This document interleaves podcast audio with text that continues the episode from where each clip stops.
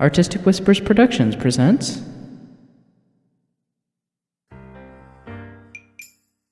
Down from Ten, a country house mystery written and performed by J. Daniel Sawyer. Author contact information at www.jdsawyer.net. Featuring the vocal talents of... Philippa Ballantyne, T. Morris, Kitty Nakian, Nathan Lowell, Miss Callendar, Nobilis Reed, Christiana Ellis, Chris Lester, with original music by Danny Shade. This podcast contains adult language, sexual situations, and bizarre humor. Listener discretion is advised. Hello, this is Abigail Hilton from the Prophet of Panamandora podcast. Come visit me at www.panamandora.com. You're listening to Episode 9 of Down from 10, and this is the story so far. A house divided is soon buried. Or, in this case, a buried house is soon divided. The question of what to do about their predicament has Carol burrowing out to get a lay of the land, while the others get laid. I mean, take stock, secure supplies, and see how well they can survive if they are, in fact, trapped. Meanwhile, Jeremiah's expertise as an electronics geek is suddenly in demand. Chapter 8, E-8, Afternoon.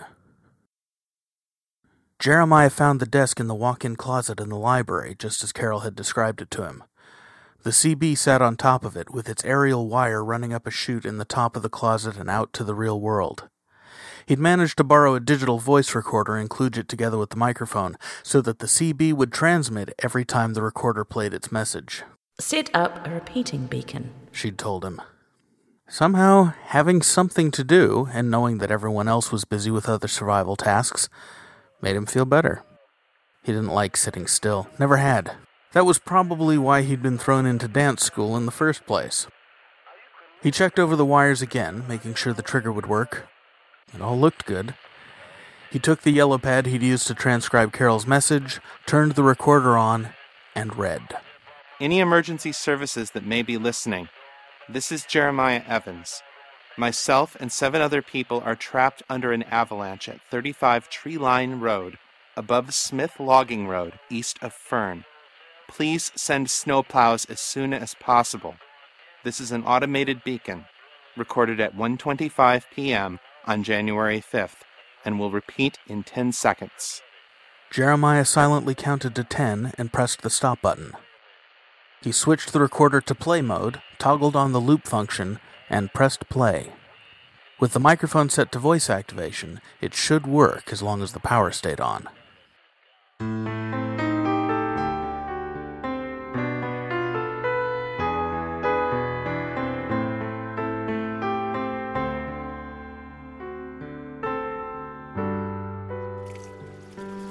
Cold is hell on pipes, and pipes trapped under God knew how many feet of snow faced the serious danger of freezing. Having had to go without from time to time, Adele knew firsthand that a lack of reliable clean water would push the group from tense to murderous in only a few hours, if they all didn't start falling sick to dysentery and cholera first. When the meeting in the living room had broken up, Adele had pulled Carol aside and begged off kitchen duty for a few minutes in order to open all the taps in the house. Didn't take a lot, and with the well in the basement and its pipes located below ground, it probably wasn't necessary. But a few gallons a day lost through slowly dripping taps was a small price to pay to be sure that the water flowed dependably.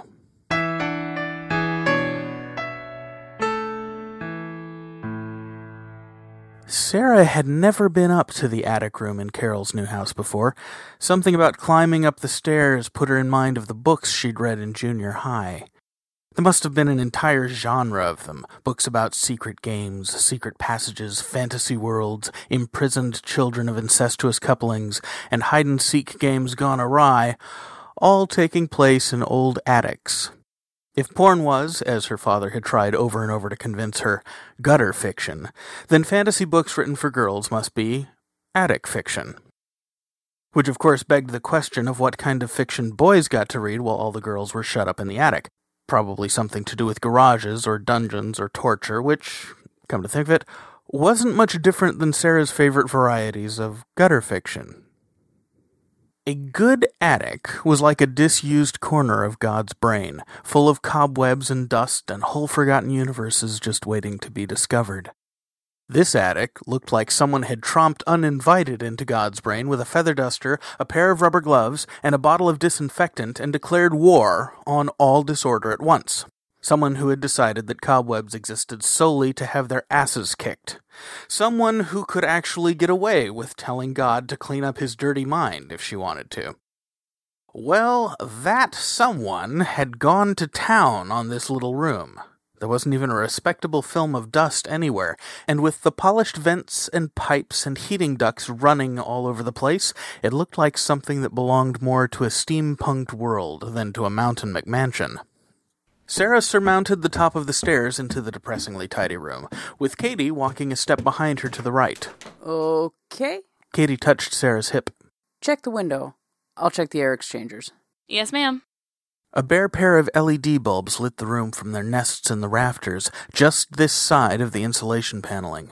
As Sarah crossed the room to the south-facing windows, whatever little hope she might have harbored that the attic was still above snow level was dashed. No light peeked through the curtains. Peeling them back, the windows behind them admitted only to the same flat, dark gray blankness that afflicted the downstairs windows. Behind her, Sarah heard Katie wrestling with the grill covering the vents. Cedar and oak construction rather than pine. Whoever built this place wasn't fooling around. You said the same thing on the phone when you were helping with the remodel. Sarah crossed the room to the windows on the north side, not expecting the results there to be any more favorable. That's still true. Katie pulled the vent free and stuck her head in. At the other windows, Sarah found just what she'd expected. She turned away from the dark gray and back to Katie, who was now squatting limbo-style, her shoulders resting in the vent and her face looking up at whatever was at the end of it. Can you see anything? Yeah. Her voice was sharp, like she was shouting through a culvert, which, of course, was precisely what Katie was doing. I can see orange light coming in through the sides. Looks like a sunset if I ever saw one. Katie started to crab walk forward out of the vent, then lost her balance and flailed her hands. Sarah grabbed them and let Katie use her as a counterweight. Once clear of the opening, Katie dusted her hands off with a small flourish of triumph. Looks like we're okay. She hefted the grill back into place. Well, they weren't going to suffocate then, Kevin's gallows humor and Jeremiah's panic aside. Sarah meandered around the perimeter of the room, taking great pleasure in pushing things an inch here, 2 inches there, or giving them a twist so that they were just off prime, just enough so that the next time Carol came up to the attic, she'd go subtly, quietly, but decidedly nuts. If Sarah was lucky, it would happen while she was here. She made a mental note to find a pretext for getting Carol back into the attic room sometime before the retreat ended. At the east end of the room, in a little cubbyhole next to the staircase, Sarah found a table covered with a cheesecloth. Something was under the cloth, and Sarah pulled it back, revealing a very odd-looking contraption indeed. A cylinder, about 2 feet long and covered with switches and knobs of all shapes and sizes, fastened to a base at either end with a molded brass housing, engraved with numbers and equations that Sarah didn't even bother trying to read after the first square root sign. It was math. She had a Kevin to handle things like that, when they really needed to be handled. It didn't stop her from randomly throwing switches to see if they did anything. We're good in here, too. So we're stuck, but we can breathe as long as the air keeps moving. Sarah looked over her shoulder to see the little Asian squirming out of the second pipe. Looks like both ducts go all the way down and have vents on every... Sarah! You shouldn't be screwing around with Carol's stuff. She'll have your hide. Don't say that until you look at it. Have you ever seen anything like this? Sarah turned back to the device. Every dial and switch just made a satisfying click, but it felt like it should do something more. The thing was bolted to the desktop, and it wasn't light.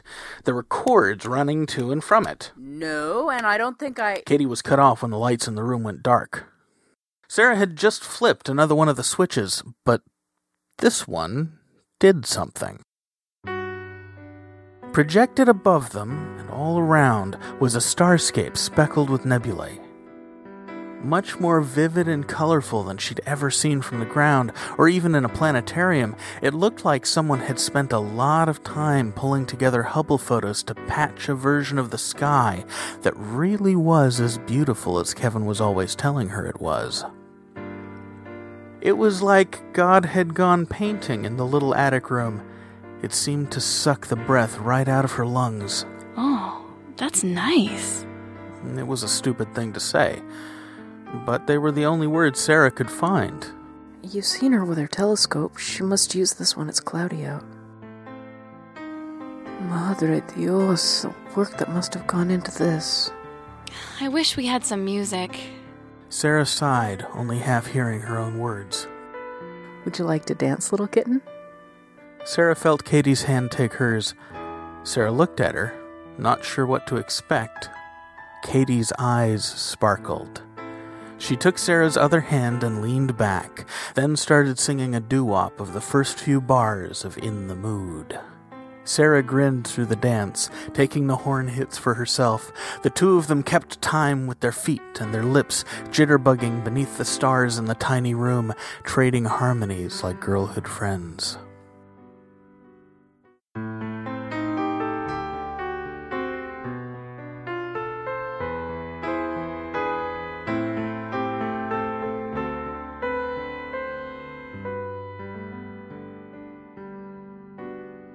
Can you see anything, Sherry? Gerd nervously paced the edge of the little tube outside his bedroom window. After considerable debate, they decided it would be less risky to tunnel out the second floor than the front door. Plenty. Looks like we've got about 15 feet of snow, and there's avalanches all over the valley. Coming down. Gerd stepped to the side and reached out to Carol as she emerged from her slide down the tube, just ahead of the tunnel collapsing behind her. Thanks. Her face was pink from frostnip, and not altogether happy with what it had just seen. She looked wryly up at him. The snow's loose and wet, and I can't see a building above the snow for miles. I'm not sending anyone out in that, even with snowshoes. If they don't freeze, they'll fall into a gully. Gerd nodded gravely. Then we best be about our chores, I think. She patted him on the shoulder. Relax. All our chimneys are clear, and we've got enough food to hold out for a few days. Let's go.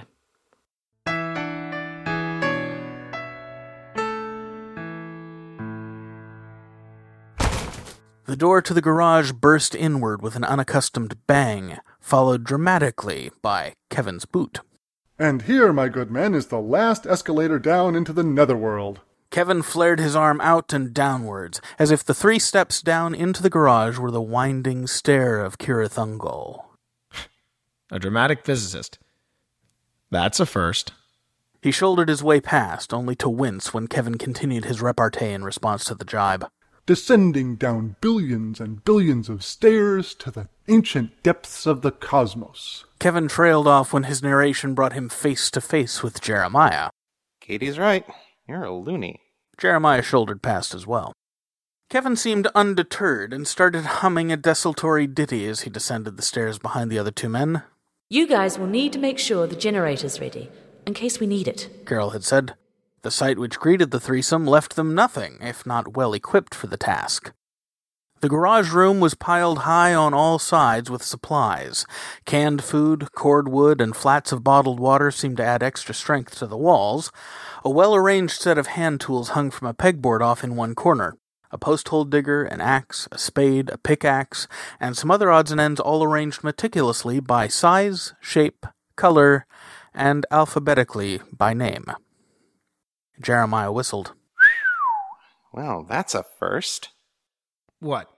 First time I've ever seen a storage room look like a Nordstrom. Yeah, well, that's Carol for you. Kevin pushed past Jeremiah and Amos and took center stage on the clear floor. The only woman you'll ever meet who turned down a free ride at Oxford because she thought the streets were too dirty. Amos stifled a laugh. Jeremiah was agog as Kevin sauntered over to the hand tools. You're shitting me. Amos took a couple of steps back so that he was even with Jeremiah and put his hand over the boy's shoulders in an almost fatherly gesture. Let me tell you something, Jeremiah, right.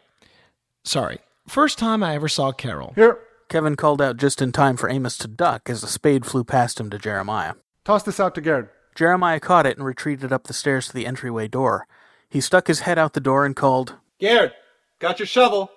Carol's face appeared in the doorway. She looked relatively unflapped, all things considered, but there was an air of strain below her cool demeanor that Amos, at least, could feel all the way across the room. There, I'll take it. You boys having fun yet? Hard to tell. You haven't given us time to find the KY jelly yet.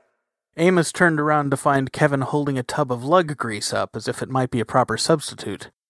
He realized belatedly that he was going to have to work for the title of being the dirtiest old man in the room. On second thought, he wondered if it was a title he really wanted to work for in this group. On third thought, it seemed Kevin already had it locked up, so he might as well just relax and enjoy the show. Ah, men and tools. The love that dare not speak its name.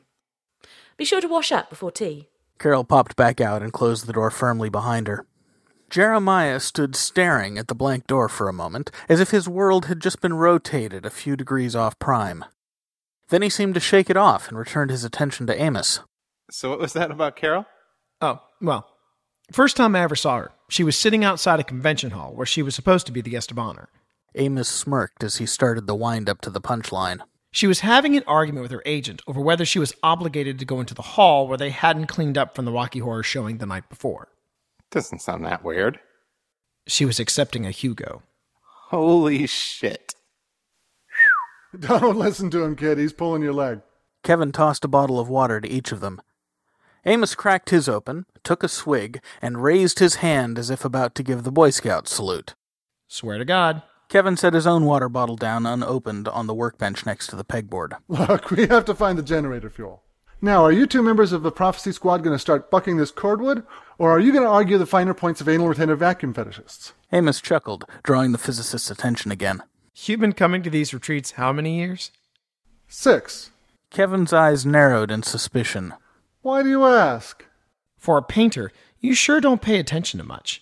Amos knew he was smirking like he'd just eaten the neighbor's cat, but he didn't give a damn. He was enjoying this one. I beg your pardon? There's no way a woman like Carol is going to keep diesel oil buried behind cordwood and up against a wall with electric outlets. Here. Amos strolled to the other end of the garage, to a metal cabinet set into a large metal rack. He seized the chintzy handle and jiggled it until it opened, revealing 2 50-gallon fuel drums. Voila! Kevin shrugged good-naturedly. The man knows his dom. Amos grunted, but didn't rise to the teasing. Instead, he grabbed the lip of the rightmost drum and started manhandling it out of the cupboard. Kevin rushed to his aid, and the two of them walked the barrel out until it was hanging half out over the floor. Jeremiah! Kevin grunted as he twisted the drum out its last half-step. The furniture, dolly! Jeremiah cast about theatrically for a moment, like Marcel Marceau trying to remember where he'd left his voice, then spotted the large blue metal monstrosity in the corner near the pegboard. He fetched it and brought it back to Kevin and Amos, sliding its tongue beneath the lip of the barrel. Kevin pulled the straps free from the crank and handed them around the center of the barrel's girth to Amos, who passed them back around to Kevin, who tied them off at the crank. Kevin looked up at Jeremiah and nodded his thanks. We'll get this. You get the rest of the stuff on the list. Amos pulled a small scratch pad with the list on it out of his back pocket and handed it to Jeremiah, who flipped through it as he wandered away. Kevin torqued the strap down, and Amos grabbed the dolly handles and pulled, successfully lifting the 400-pound drum up on edge. Straining and heaving, the two of them walked it up the 3 short steps to the entryway, turned right, and wheeled it out into the solarium.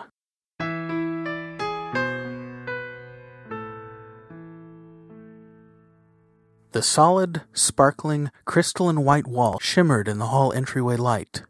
It stretched from floor to ceiling, packed tight against the front of the house. With the massive front door open, the foyer terminated at the cold mass, the view of the ice spoiled only by the hulking frame of a Frenchman standing in front of it with a shovel and a garbage can. Gerd raised the shovel over his head, pushed it deep into the wall, twisted it so that it broke loose a bore of snow, and heaved it into the receptacle. Adele pursed her lips in satisfaction, then walked from the entryway back to the kitchen and helped Carol empty the perishables from the fridge into a box. They worked quickly and in silence, and with the generator it probably wasn't necessary, but Gerd had pointed out that it was senseless to depend on a whole sequence of machines and circuits when the house was surrounded by ice. After a little wrangling, Carol had acquiesced to keeping perishable ingredients in the snow, but keeping the leftovers and the drinks in the fridge. With Jeremiah's stash of fresh fruits and other vegan goodies, and the meats, sauce bases, and pastry doughs comfortably packed in several large boxes, along with the stack of bread that hadn't yet been rotated to the front, they were about ready to start the haul by the time Gerd called, "I'm ready for the perishables now," from the entryway. Jeremiah lifted a bundle of wood and tossed it out of the way. The bit of twine holding it together burst on impact, sending the sticks scattering across the floor.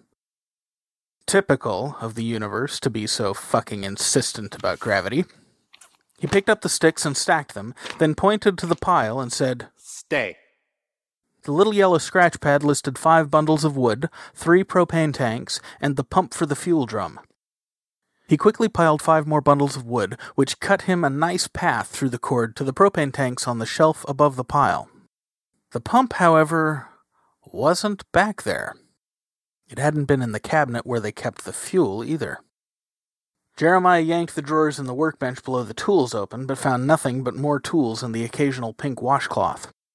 He threw open all the cabinets he could see. Still nothing. It wasn't on the shelves, which he tossed thoroughly. There was nothing here he didn't recognize, and certainly nothing that looked like it was designed to hook onto the side of a large steel drum. Standing in the middle of the room, Jeremiah realized belatedly that he'd pretty well destroyed the order in the room, and had just created a shitload of work for himself. Perfect. So it wasn't near anything remotely fuel or tool-like, which meant what? It was hiding in a Chinese puzzle box? What's the point of being a queen of organization if you don't organize things in a way that makes sense? He dragged his eyes back over the serrated conflation of doors and drawers and scattered shelf items. Where the hell could it be?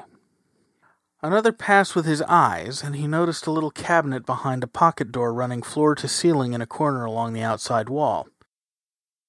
Tucked away just right, it looked like a wall decoration rather than a proper cupboard. Sliding the pocket door aside, he found a cache of brooms and mops. More of them than any reasonable person would ever want. They weren't quite organized by days of the week, but it wouldn't take more than a stiff breeze to turn whatever mind obsessively collected so many different sorts of bristles on sticks into one that would label them and arrange them by their best use dates. It looked like Carol was prepping for dildo practice with her whole coven. Underneath the phallic forest was a little cubbyhole, and in the cubbyhole sat something that could only be the siphon pump he was looking for. Of all the places? He shook his head and rolled his eyes, then squatted down and pulled the siphon out. As he tugged at it, one of its hoses seemed to catch on something in the back of the cubbyhole. A few more jiggles and it wouldn't come loose. Jeremiah yanked hard and the spring-loaded hose leapt out at him, the end whipping at his forehead. For a moment after the impact, he felt as if the whole world was trying to slide slightly sideways. He rubbed the sting out and, grumbling, wrapped the hose loosely around the pump handle. It wasn't until he was about to stand up that he noticed the bottom of the cabinet. The bottom shelf, which he had assumed was the floor, lay askew. There was something underneath it. He looked around. There wasn't anyone looking. He'd never come across a false bottom in a cupboard before. What was it doing here at the lowest point on the garage floor? He glanced back to the shifted board. Nobody was looking. Nobody would know. Jeremiah set the pump down on the indoor-outdoor carpet next to himself. He stretched his hands to the board and worked his fingers down into the crack. Lifting the board up and away, knocking a couple of cans of spray paint, he saw probably the last thing he expected to see. A flat slab of concrete, flush with the floor outside the cupboard, with a little hole in the middle, maybe 2 inches across. It looked like a drain pipe, or would have if it weren't for the strange maroon color and the fibers running down the edges lengthways. As he stared at it, he felt his stomach turn an ugly shade of green. He'd seen that sort of texture before. It was the texture of meat. He couldn't take his eyes off it. The green in his stomach seemed to match the light coming out of the hole. pale but pure, the color of unabashed nausea. Against his better judgment, he found himself leaning further and further down until his face was only a hand's width from the tube. It seemed to plunge down for a foot or two and then curve sharply back under him in the direction of the rest of the house. Almost without knowing what he was doing, he stood back up and went to the shelf where the flashlights were. He grabbed the largest mag light he could find and returned to the hole. It didn't pulsate or weep or do anything to suggest it was anything other than a plain, if weirdly shaped, pipe. But Jeremiah couldn't shake the feeling that he was staring down the winking anus of some great beast. As he drew near, he felt a cold breeze come up at him, and then he heard it growl, like the sound of metal wrenching a mile away down a canyon. The green light wasn't uniform. It definitely shone stronger on the left side of the tube than the right, but whatever made that green was past the bend and, try as he might, he couldn't get a good angle on it. The chill air wafted up again, and he heard that faint growl once more, like the breath of a large, hibernating ice snake. He shivered. Jeremiah looked around again furtively, suddenly terrified that he'd be discovered. He couldn't let anyone else find this. He needed to figure out what it was first. There was something down there, and whatever it was, they weren't going to find it, not till he knew what it was. Then they'd have to come ask him about it. Yes, that was it. Close it back up, mark it, walk out of here like nothing ever happened. He replaced the false bottom, making sure it fit flush, then returned the two paint cans to their original places, as near as he could remember them. Reaching under the hem of his t-shirt, he found a loose thread and yanked it out. He set it carefully in a loop under the leftmost spray can, making sure to leave just the edge of the loop sticking out with one stray end. A shape he'd be able to identify, and one that wouldn't hold if someone moved the can. Since the can sat right over the join of the false floor, nobody could reach his discovery without alerting him next time he saw it. Hey, if it worked for James Bond and Dr. No, it should work for him, right? He stood up and looked around, satisfied. He'd have to spend more time later today cleaning the garage again, but that was okay. It would give him some undisturbed time to solve the mystery of the meat pipe. Jeremiah scooped up the pump in an armload of wood and headed out the door to find the other men.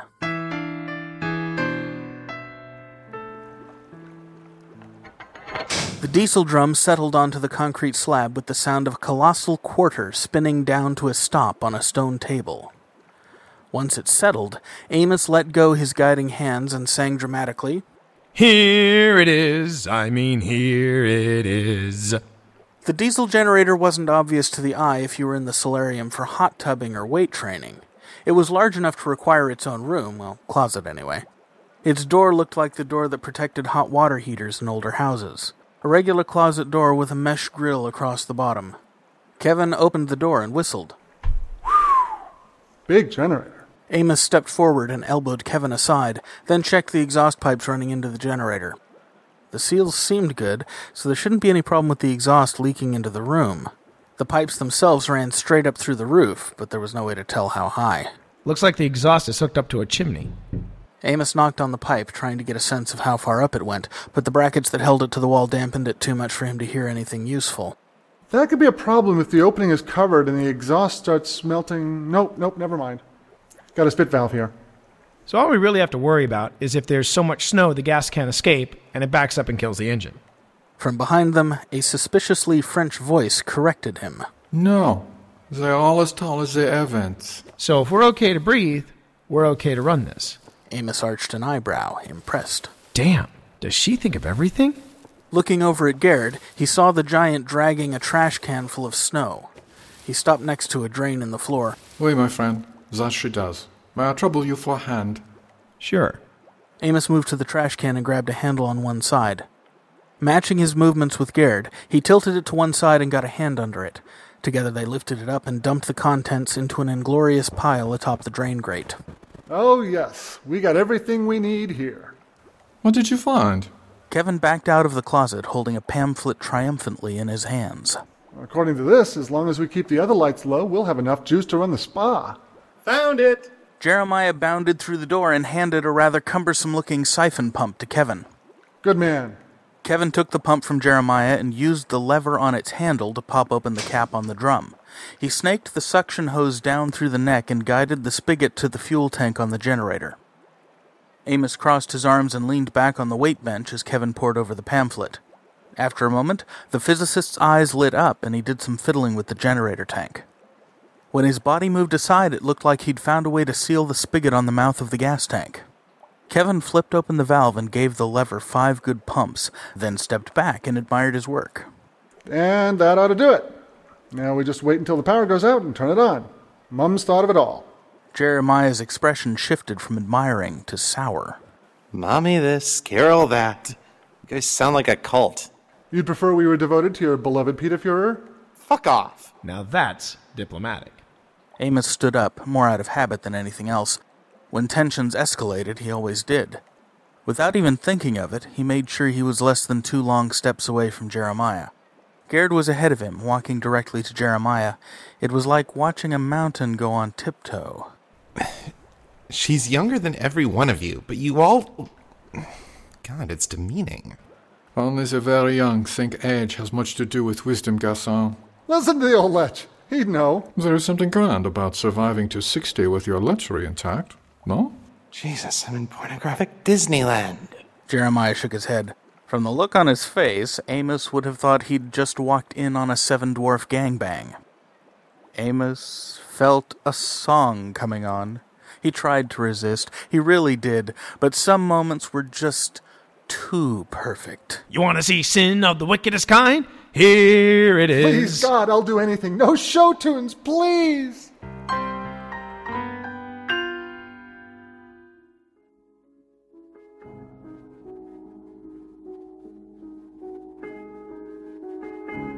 The jitterbug had paled after a while. There was something about dancing beneath the stars that lent itself to Moonlight Sonata.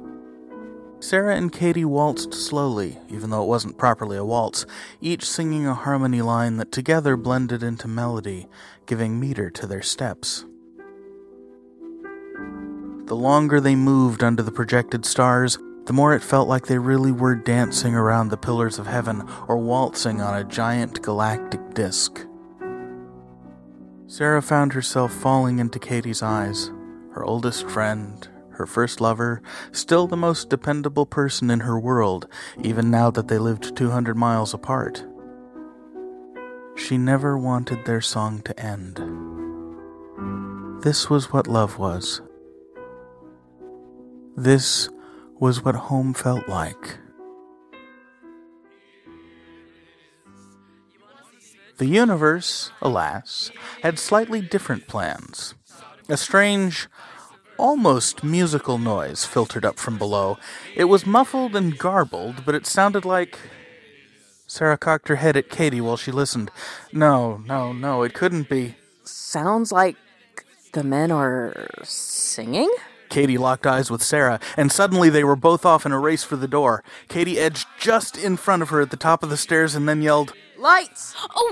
Oh, shit. Sarah tried valiantly to skitter to a stop in the middle of the stairs, failed completely, and wound up sliding down them feet first. In a heap at the bottom of the stairs, she felt her thighs. Yep, that was going to leave a mark. Undeterred, she sprang lightly to her feet and tore back up the stairs, switched off the planetarium contraption, tossed the cheesecloth back over it, and did noble battle with the force of gravity once again, this time vaulting nearly the whole length of the staircase by diving forward and planting her hands on the railing.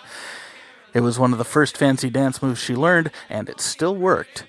She alighted softly at the bottom of the stairs, looked at Katie once again, and the two of them tore forward in a barely undeclared race for the ground floor. There you go. Adele finished opening the valve on the propane tank. Carol turned the gas burner on and set a match to it. The flame leapt from the match to the methane in a quick whoosh, wreathing the burner in thin tongues of blue. Success. Carol nodded her satisfaction to Adele and handed over the matchbox, which Adele set on the counter next to a bundle of taper candles. The vague musical noises coming from the solarium burst through the door all at once, as the men moved in lockstep, singing as raucously as they dared, trading lines like they were from an old musical. You want to see where the vice is worse? Here it is. What in God's name are they singing? Carol didn't have time to answer before Gerd burst through the kitchen doorway and sang to her, You want to live life in the rottenest way. Carol blinked, not sure if she should respond, before Amos popped out from behind Gerd. Here it is. Women and whiskey, night and day. Kevin's tenor cut through the door. Carol didn't miss a beat. She recognized the tune just enough to answer, Here it is. Amos headed straight for Adele, took her hands and swung her out in a wide twirl. You want to embrace the golden calf, ankle and thigh and upper half. Here it is. Here it is. Adele joined the chorus in answer. Carol took Kevin's hands, and the four of them formed a procession around the island in the kitchen. Gerd went before them and pushed the table out of the way to make a dance floor. Somewhere along the line, Katie and Sarah slipped in as if through the quantum foam from the neighboring dimension, and for the next 3 minutes they were all flying together among the stars of Broadway, singing and vaulting and twirling this way and that in their anthem of defiance. Adele stood up on a chair and shouted out to the assembly, Will you go to heaven? Will you go to hell? Go to hell. Either repent or fare thee well. Fare thee well. Gerd swept Adele off the table and deposited her gingerly back into the fray as Amos finished up the final chorus. Here it is. Here it is. Here it is. Here it is. Here it is.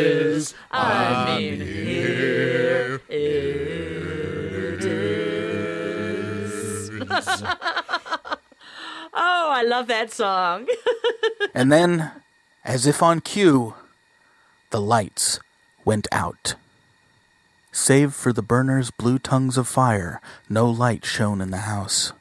After some fumbling, Carol heard someone trip and bang against the stove, knocking the knob and shutting off the last of the light. And all was dark and quiet.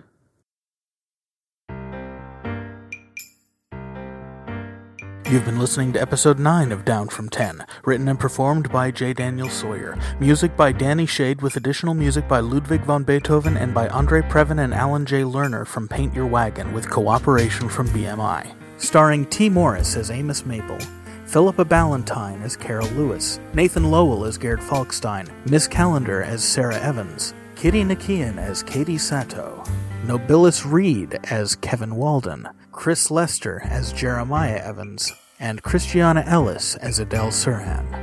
Sounds courtesy Chris Lester, Artistic Whispers, and the Free Sound Project. This audiobook is recorded, edited, and mixed at Artistic Whispers Productions in Castro Valley, California. The book is copyright 2009 J. Daniel Sawyer, based on a screenplay copyright 2008 J. Daniel Sawyer, and the recording is copyright 2009 Artistic Whispers Productions. This recording is released under a Creative Commons Attribution Non-Commercial No Derivatives 3.5 license, and all other rights are reserved to the author.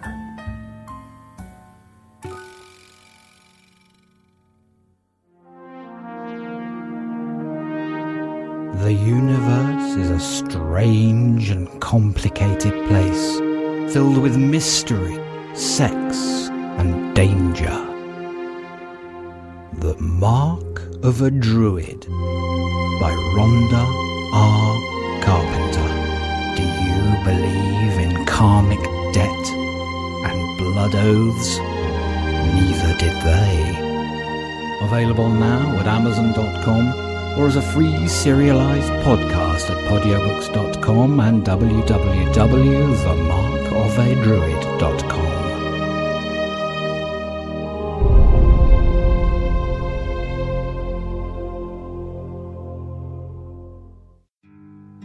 I'm Jack Hossley from Wander Radio over at wanderradio.com, and you're listening to Down from 10 by the incomparable J. Daniel Sawyer. Guess now we get to find out whether that generator works. If it doesn't, they might be in trouble. If it does, the question remains, what the hell is that meat pipe? More importantly, are we going to have to put up with more show tunes as these weirdos descend further into madness?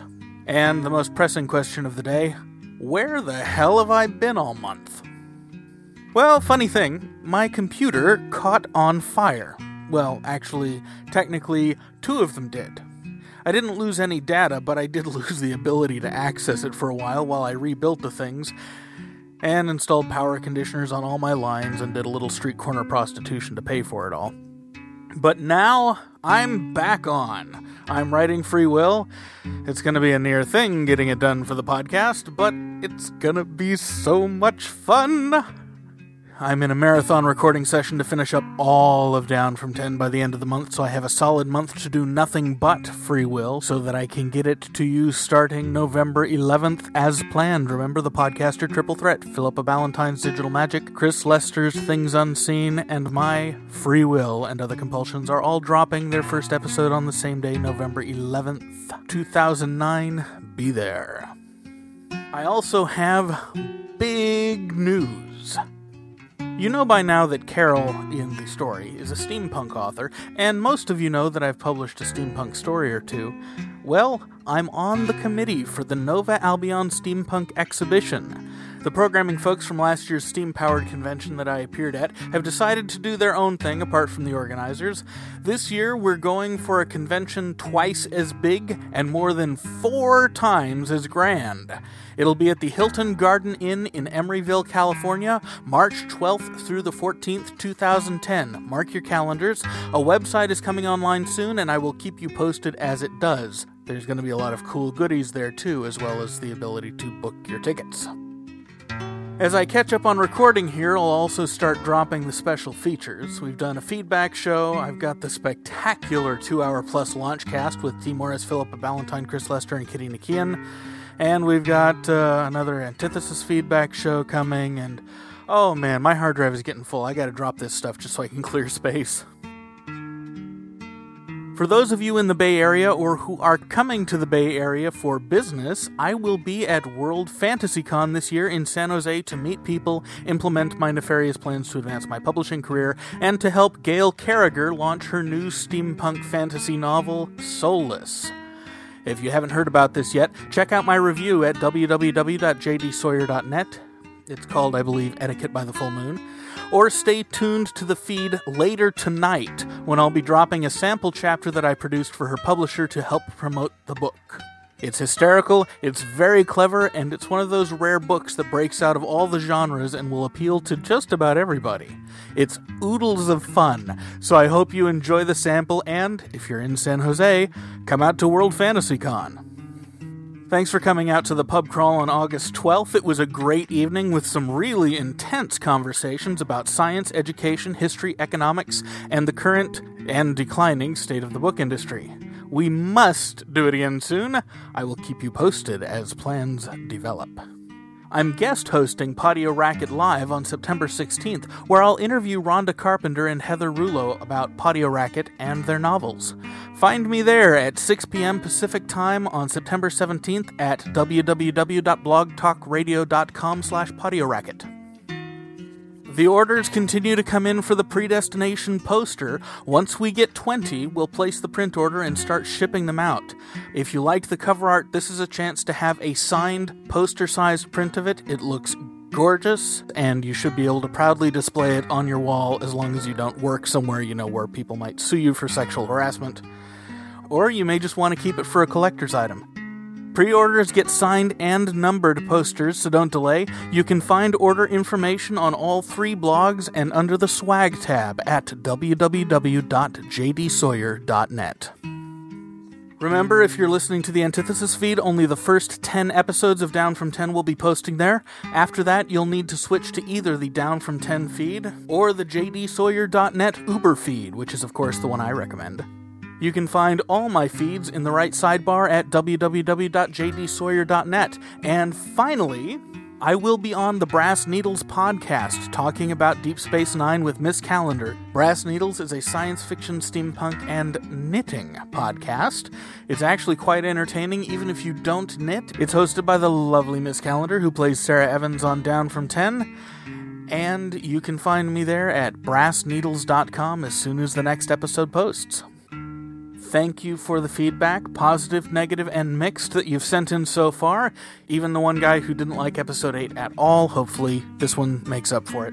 Remember that you can leave questions, comments, criticisms, and whatever else you like at dan@jdsawyer.net or on the blog at downfromten.jdsawyer.net. You can leave voicemail at area code 206-350-5739. And, of course, if you're enjoying yourself, please do tell your friends. Post a review on iTunes and blog about us. Also remember that you can drop a couple of bucks in the tip jar at jdsawyer.net and on the Down From 10 blog at downfromten.jdsawyer.net. A portion of the proceeds also go to our composer extraordinaire, Danny Shade. Whew! And with that, we hit the end of the news and comment for this week. At this week, maybe I should try to get Paul Harvey's old job when he dies. A month missed makes for a lot of updates. Next week, our heroes deal with the blackout, cope with naked ambition, and find out just how bizarre things can get when you play with fire. So tune in this weekend, and remember always, you can make the whole world end if you but count down from 10.